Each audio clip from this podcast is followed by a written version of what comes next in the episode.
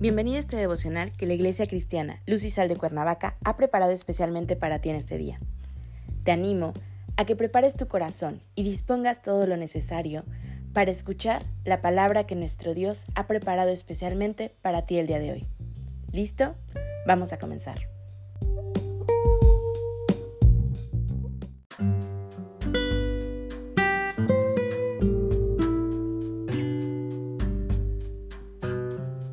Hola, te recordamos que seguimos en la serie Las Metas de la Esperanza. El tema de hoy es Manifestación Gloriosa. Toma tu Biblia y acompáñame a Tito 2.13, que dice así. Aguardando la esperanza bienaventurada y la manifestación gloriosa de nuestro gran Dios y Salvador Jesucristo. El propósito soberano de Dios está en la esperanza bienaventurada, es decir, la aparición gloriosa de nuestro Señor Jesucristo.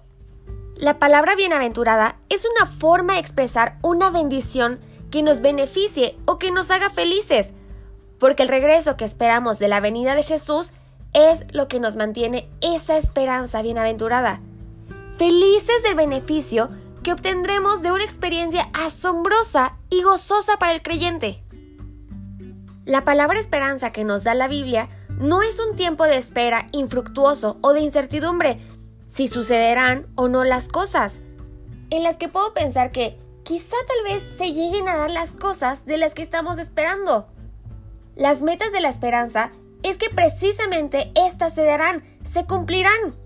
Más bien, la esperanza que nos da, la que nos habla el texto, es como muchas de las promesas de Dios que se han cumplido y otras están por cumplirse, porque Dios así lo ha dicho que serán y se darán a su tiempo. La esperanza que esperamos no es una probabilidad de que se puede llevar a cabo, sino que es la certidumbre. Esa es la gran seguridad de que las bendiciones y beneficios que conlleva esperar de manera bíblica. La esperanza en la Biblia es una realidad. Tenemos entonces que la esperanza es la que nos mantiene en el camino de la espera en Jesús. Jesús es nuestra esperanza bienaventurada y nadie puede quitarnos esa esperanza. Seremos bendecidos indefinidamente cuando veamos a Jesucristo. Las pruebas terrenales, así como las aflicciones mismas de la vida, habrán terminado. Y es la misma palabra de Dios quien nos asegura esto. Como lo dice Romanos 8:18, pues tengo por cierto que las aflicciones del tiempo presente no son comparables con la gloria venidera que en nosotros ha de manifestarse. Es de la misma Biblia que es la palabra de Dios que nos da la esperanza de que volverá. Estamos en tiempos de espera.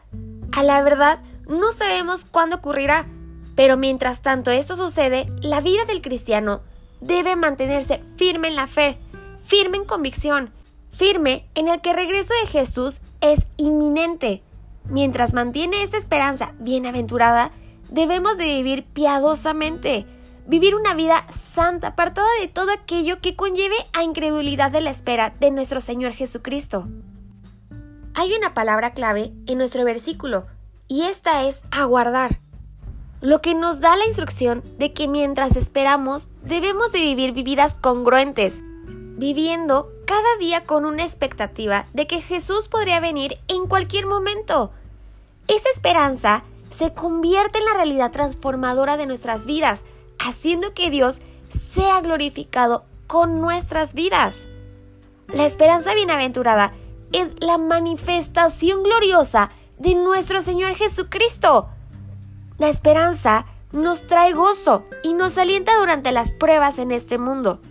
Evaluemos nuestros pensamientos, palabras y acciones. Acompáñame a orar. Gracias Padre bendito por este día.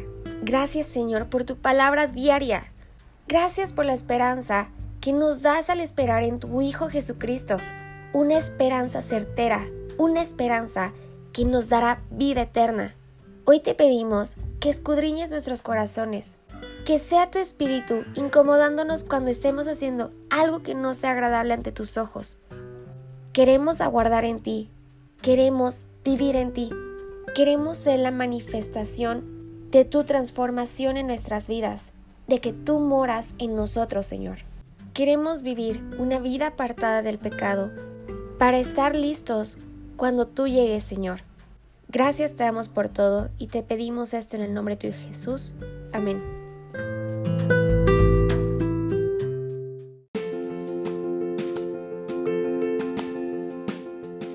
Ha sido un placer compartir la palabra contigo el día de hoy.